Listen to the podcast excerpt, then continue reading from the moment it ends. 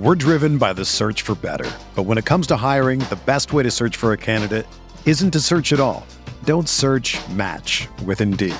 Indeed is your matching and hiring platform with over 350 million global monthly visitors, according to Indeed data, and a matching engine that helps you find quality candidates fast. Ditch the busy work. Use Indeed for scheduling, screening, and messaging so you can connect with candidates faster. Leveraging over 140 million qualifications and preferences every day, Indeed's matching engine is constantly learning from your preferences. So the more you use Indeed, the better it gets.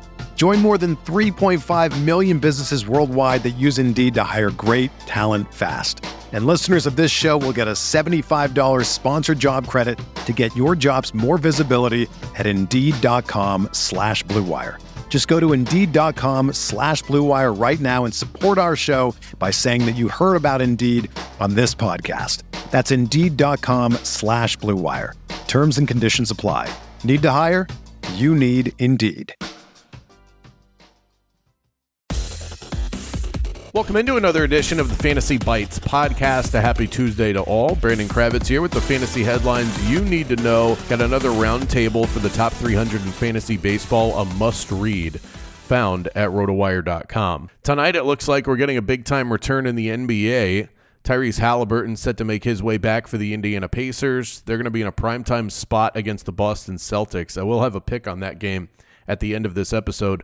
Haliburton has missed 10 of the last 11 games with a hamstring injury, and since his team traded for Pascal Siakam, the two have only played in one game together. That was 11 days ago in a loss to the Portland Trail Blazers. Siakam and Haliburton each scored 21 apiece, so pretty limited sample size in terms of what this could mean for tonight. But one thing to definitely consider is that Haliburton will be brought back slowly. His head coach, Rick Carlisle, said as much, saying that he'll be brought along, quote, gradually. On the Celtics side, we don't have an official report as of this recording, but we can assume that Al Horford will be out for this one.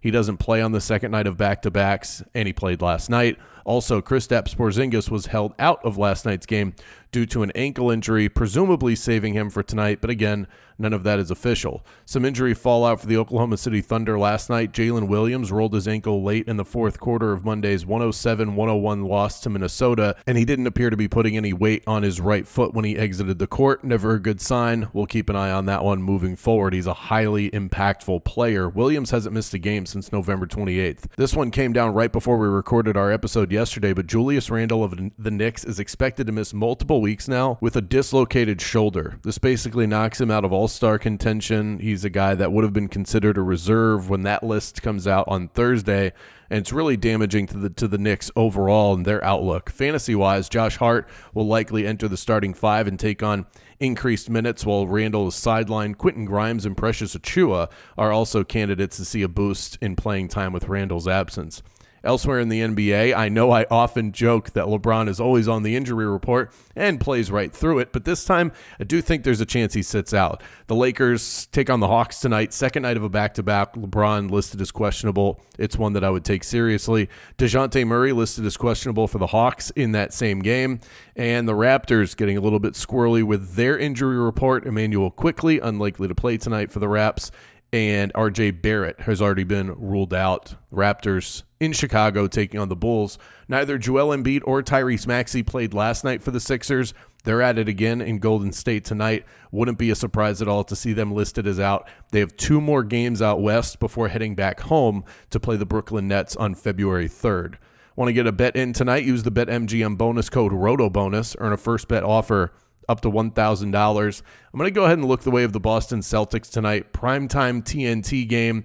You know they're going to put their best foot forward in this one. Boston Celtics are a load to deal with at TD Garden. I know they played last night, but you got to consider that this is already built into the line. I think a lot of people are going to spring for the Indiana side with this being such a big number at 7.5, but Haliburton and Siakam still have some work to do as far as building on-court chemistry, and Halliburton's going to be on a minutes restriction tonight, so I don't like the Indiana side. I think Boston picks up right where they left off last night, and they get the cover here. I'm going Boston minus 7.5.